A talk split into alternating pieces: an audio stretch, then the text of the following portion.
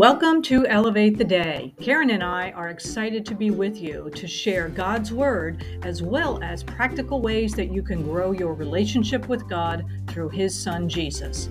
Be sure to tune in each week and tell all of your friends so that you can elevate their day too. Are you ready? Let's go.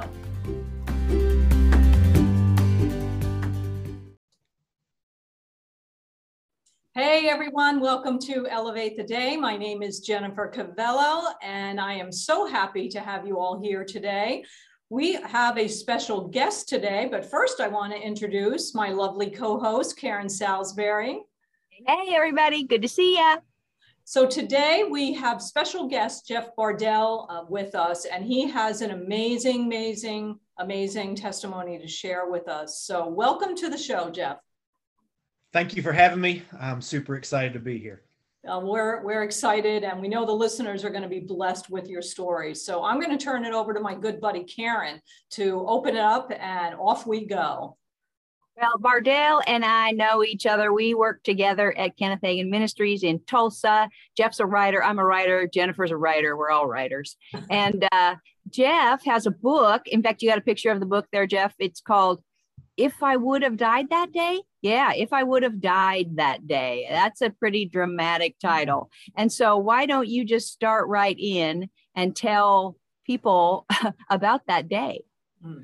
Well, that day, uh, I was 18 years old at the time. I was I had graduated from high school about a month earlier. About four days from my college orientation, I was working at a glass factory with a bunch of guys that I went to high school with, played baseball with, that kind of stuff, and it was my 10th day on the job when I had my accident. Uh, the machine that we were working on that day, all the safety equipment had been removed from it, which oh, not super smart, but you know, it happened. And the glove on my right hand got caught inside of a machine called a screw auger. And for you know the listeners, viewers that don't know what a screw auger is, if you can just picture a giant screw with a casing that kind of goes around the outside of it, that's what we were using. And so as this giant screw was turning, uh, what happened was my glove got caught by one of the threads of that giant screw. And so my arm got wrapped around the inside of the machine. And I don't go into too much detail anymore because I've had nine people pass out over the years. So I, I should probably come with a warning label at some point. But um, but needless to say, it was very painful. Um, the machine actually started to pick me up off the ground. I was being pulled in head first when somebody finally got the machine turned off. At that point, I was about six inches to a foot from being completely head first into the machine. Oh and with my left arm, I was holding on to the outside of the machine with my left arm, trying to slow my descent into the machine. And so when I, I was holding on with my left arm, and so when I pulled myself out, my right arm was gone um, the guy who had turned the machine off, he stood there and stared at me for a second. And then he just turned around and took off running. And I was like, dude, where are you going? Um, I didn't know where he was going, but I knew I didn't want to be by myself. So I took off running after him, which is not the smartest thing to do when you're losing a lot of blood. But I had never had my arm ripped off by a machine before. So I was kind of learning as I was going. And so ran through this factory uh, to an office that was about 50 to 75 yards away and I ran up to because as we were running, I'm like, I don't know where he's running, but I remember that the office was there and there's a phone, or there might be somebody there that could help me. And so I ran up to this office and there was this big giant plate glass window. And I just stood there at the window looking in. I didn't knock on the window. I didn't open the door and say, Hey, does anybody here have a band aid or anything like that? Like I just stood there looking in in a little bit of shock, obviously. And one of the guys saw me um, there was three guys in the office. The other two guys said we can't go out there. They couldn't handle the sight of blood. They would have probably passed out if they would have walked out of the door. So he said, "Well, I'll go help him, but if I ask you for something, get it to me." And so he came out and tackled me down on the ground. And he told me later, he said, "I was scared if I didn't get you on the ground that you were in such shock that you were going to take off running again." So he tackles me down on the ground and he starts screaming at the guys in the office, "Hey, I need paper towels." And so he said the door of the office opened and a hand came out holding one paper towel. And so they put it on my arm and it immediately just soaked through. And he said, I need more paper towels. And again, the door opened and a single paper towel comes out of the door. And so finally he said, I need the whole roll. And so the guy actually yanked the roll off the wall. They shoved it out. they started wrapping my arm. From there, another guy gets to me, and actually, the last baseball coach I ever had, he stuck his hand under my armpit and just squeezed as hard as he could, trying to slow my blood loss. Uh, one of the next people that got to me was my dad. Uh, he had actually gotten me this job for the summer, and so that was that was really tough to see the look on his face. And I know for him seeing his only son laying there, I mean, it's kind of a good picture of the Father and Jesus. You know, for him to look down and just see what his son's going through. I wasn't dying for the sins of the world. I just had my arm ripped off by a machine, but uh, the analogy is still there. Uh, my dad was actually in such shock that he walked away for a little bit. Um, the next guy that got to me was he's actually the safety manager at that factory now, and he took his belt off and wrapped it around my arm, just again trying to slow my blood loss. Uh, when he did that, my baseball coach walked over to my dad and said, "Hey, Jeff needs you." And so he came back over and knelt down beside me, and grabbed my hand, and said, "Let's pray." And so, laying there on the floor of the factory, uh, we said the Lord's Prayer together. Um, from there, an ambulance got there about nine minutes after my accident, I believe it was. Uh, they took me to the hospital, which was five minutes away.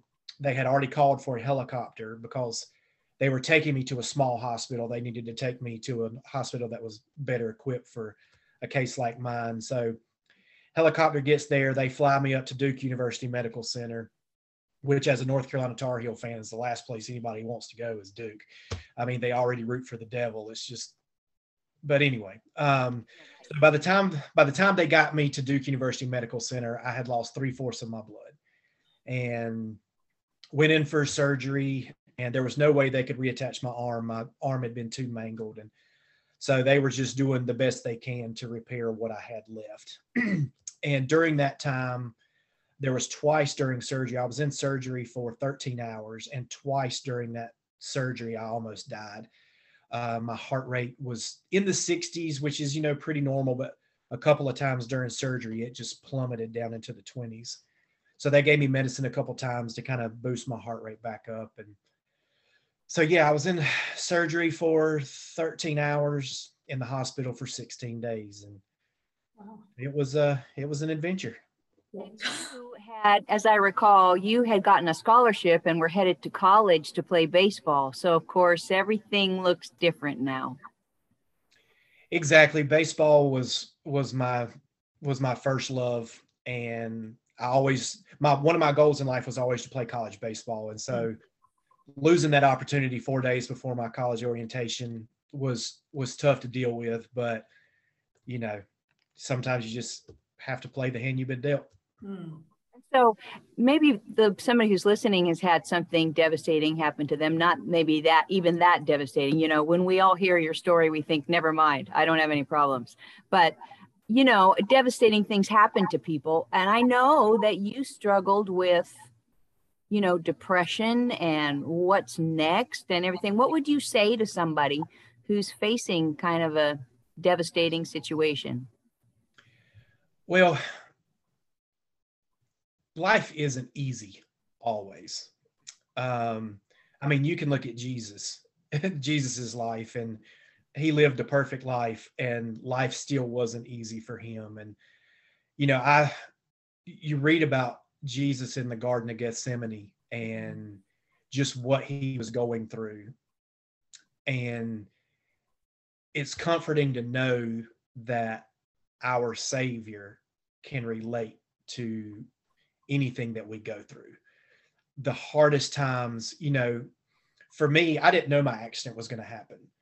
I couldn't imagine if I woke up that morning, July 22nd, 1993. I couldn't imagine if I woke up and somebody said, at 101 today, your arm is getting ripped off. And so that's all I could think about. Jesus knew it was coming. Mm-hmm. So for him to experience that with the knowing that it was coming brings comfort to me to know that he has suffered like I have. Hmm. He didn't have his arm ripped off, Um, maybe he wasn't abused by somebody, or maybe you know he didn't get a cancer diagnosis or anything like that, but he knows what it's like to suffer, and his suffering to me is like blows mine out of the water because he knew it was coming. So it is comforting to me to know that that my savior relates mm. and I can relate to him in that way as well. And I've been really in my study time, I've been reading in Psalm 56 and verse 8, and it talks about how God knows our sorrows, like he can count our tears and and things like that. And but even through all that, I think it's verse 9 or verse 10 after that that says, But even through all of this, God is on our side. Mm. And so even as hard as life can be, you know, like, yes, I lost my arm. It was, I just celebrated the 29th anniversary of my accident. And so it's been a long time ago. Um, and that was extremely hard. And I've dealt with some extremely difficult times since then. And sometimes when you're in the midst of the darkest, darkest days, darkest hours, you don't necessarily feel God or you might not experience his presence as much like you but i think it's more because we're so focused on what we're going through mm. and not focused on him so what i've learned is in these really difficult times if we can turn our focus to jesus and to our father who loves us so much it, it reminds me of the story of you know peter when he was walking on the water. You know the, the storm is going on all around him but when he's as long as he's got his eyes on jesus he's walking on the water. And it's not like he's walking on still calm water. I mean I, I imagine it was like doing jazzercise or something. I don't know why I said jazzercise. It's not like anybody's done jazzercise in like 50 years, but that, you know, that's like CrossFit before CrossFit, you know, um, but walking up and down these massive waves to get to Jesus and he's doing it. But then he takes his eyes off and he gets his eyes on the storm that's going on around him and his circumstances and he begins to sink. It doesn't say he sank. I've never begun to sink.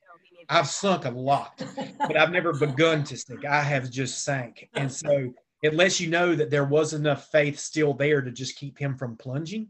Mm-hmm. And so I believe that when we're in these dark times, that if we can take our eyes off of ourselves and off of our grim, dire, whatever it might seem situation, that if we can take our eyes off of us and our problem and put it on him, knowing what he's been through for us, that we rise back to the surface. Because I don't think Jesus had to grab Peter by the cuff of his collar and drag him with his knees all the way down in the water. Like, you know, he helped him up. He's back on top of the water. I imagine Jesus throws his arm around him and says, All right, let's go back to the boat. Um, so knowing that we have a savior who's done that for somebody in the actual physical it really if you focus on that when you're in the dark times you can picture him doing the same thing for you in your dark times. Mm. so good. That is so good. And i know that you would testify now 29 years later that god has been faithful. And i you know i know you go around and and share your testimony. Tell about what tell us about what you do now. Well now um, i stepped out about gosh six years ago now into full-time ministry. Um, I, I, quit the best paying job I'd ever had with the best benefits I'd ever had. Um, just when you start to get comfortable, guys like, meh, that's enough. Um, and so, but that's the thing about a faith walk is it might not always be comfortable, but it's fun. Um, and it makes you rely on him. And so I stepped out and I have been traveling and speaking, gosh, since 1990. I think the first time I preached was in 96. So, but in 2016, I stepped out full time and I've been, I travel around and share my story 99 times out of 100 because, you know, people want to hear the story. It's, I mean, it's pretty cool because I, I didn't get into this part earlier, but when I lost my arm, if you would have asked me, like, what's going to happen to you if you die? Oh, I'm going to heaven. Well, how do you know so? I went to church my whole life. Three years in a row, didn't miss a single Sunday. I mean, that's that's impressive, you know. And so I gave all could list all these reasons of why I'm good, why I'm going to heaven, but I never mentioned Jesus. And the reason why I named my book "If If I Would Have Died That Day" is because I was getting ready to speak at an event, and as I was preparing to go up, God started speaking with me. And I, I don't want your listeners or viewers to think I'm weird because it's not like God talks to me all the time. Yes, I am weird, but not for this reason. Um, but God doesn't talk to me all the time. But this is one of those moments that has just is etched in my mind. And God, He reminded me that after my accident, I had always said, "Why me?" And I did. I asked God why me all the time. I gave God a list of candidates who were more qualified to lose their arm than I was. You know. anyway, uh, stupid man. Gosh, that was dumb. Um, but I gave God a list of candidates who I thought were more qualified to lose their arm than me. But God, he he told me, he said, "You never asked me why I let you live that day." So I said, "Okay, well, I'll ask you right now, God, why did you let me live that day? Why didn't I just die and go on to heaven and be with you?" And it was this moment he spoke to me, and it was audible. Like I heard it with my physical ears. I looked at the girls. I had a girl sitting on this side and a girl sitting on this side. And I said, Did you hear that? And they're like, No, we didn't hear anything. But I physically heard it with my ears. And God told me, He said, If you would have died that day, you would have gone to hell. And for the good church going boy who, like I said, was in church my entire life, president of our church's youth group, vice president before that. Um, my senior year of high school, I took a class where we had to like rank in importance from like one to 18. What's the most important thing? What's the least important thing? And my teacher, who I'm friends with now, she told me that my senior year, only one student put that eternal life was their most important thing, and that was me. But just because eternal life was my most important thing doesn't give me eternal life um, just because I went to church my whole life doesn't make me a Christian. Going to McDonald's doesn't make me a Big Mac, and going to church doesn't make me a Christian. It just makes me a churchgoer. And so I knew then exactly what I was supposed to share that night. And so I got up and I, I shared that with them. I talked about losing my arm and you know what God had shared with me. And I saw 70, we saw 72 kids come to Jesus that night. And I told God, I said, I will do this every day for the rest of my life if it keeps one person from going to hell. Amen. And so I'll travel anywhere and everywhere. I, have I've led people to Jesus over Facebook, text messages. We as believers, we have the greatest news this world could ever have. Amen. And we're so guilty of not sharing it. Like so since you said that, would you right now, Jeff, just pray, lead our lead our listeners in a prayer and Jennifer and I will follow you in it. Will that be okay? That's great. Let's do it right now. Okay. Amen. Just if you're if you're listening or watching today and and you need to ask Jesus to be your personal Lord and Savior, I just want you to repeat this prayer back after me. Just say, "Dear God, I admit that I'm a sinner and I confess my sins to you. I believe that Jesus came. Jesus came. That he died. He died. That he rose. That he rose. That he lives. That he lives. And that he is my Lord. And that he is my Lord. I choose this day. I choose this day. To live the rest of my life. Live the rest of my life. For you. For you. In Jesus' name. In Jesus' name. Amen. Amen. Amen. Amen and the amazing thing about that is is like that's not just hell insurance. You know like it doesn't just give you eternal fire insurance. Like it's going to change your life down here. But the amazing thing is it now if you prayed that prayer you're a follower of jesus like you're in the ministry now. Yeah. The ministry of reconciliation and people are like what's that mean? And i'm not that smart so i had to look it up myself and it's just putting people in a right relationship with their heavenly father Amen. And there's so many people that, like a friend of mine posted something on Facebook the other day. It was just a simple little Bible verse, and the atheist came at him so hard. And I, I sent him a, a private message, and I'm like, man, they're really angry. And he said, well, you can't. Somebody once told me you can't get mad at blind people for not being able to see. That's right.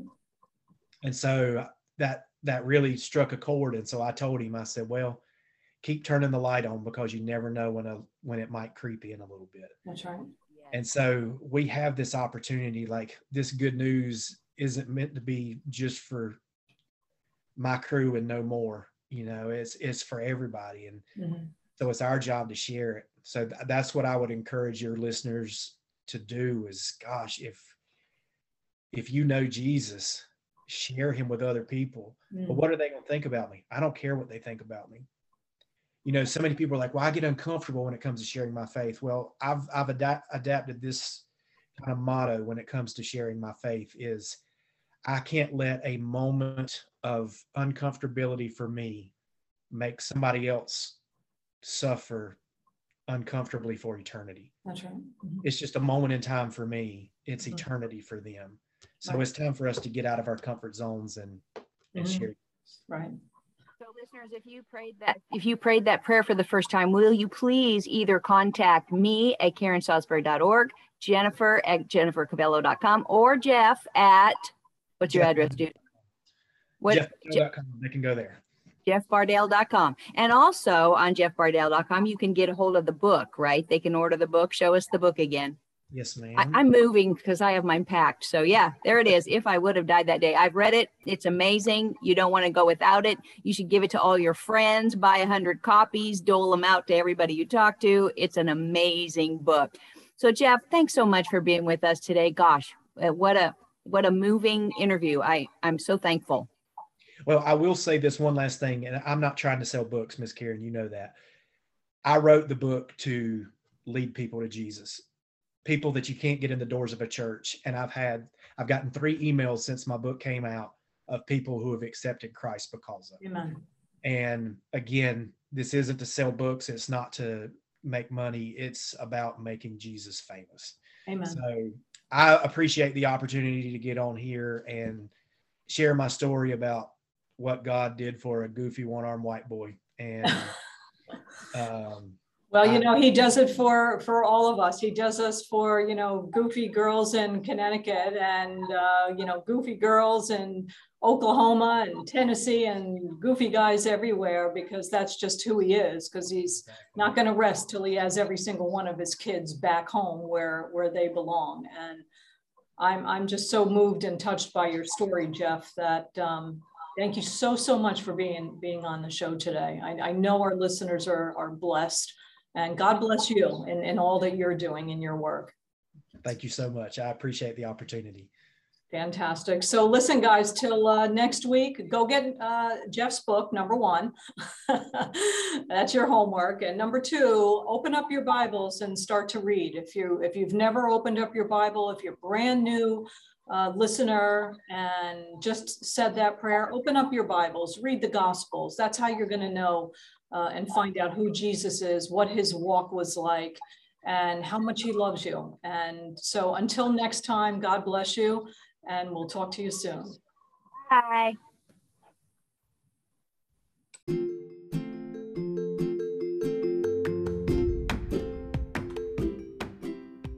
We hope you enjoyed our show today.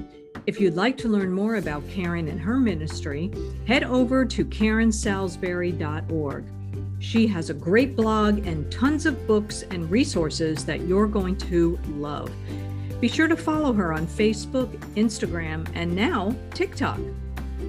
Also, don't forget to sign up for my weekly blog, Elevate the Day.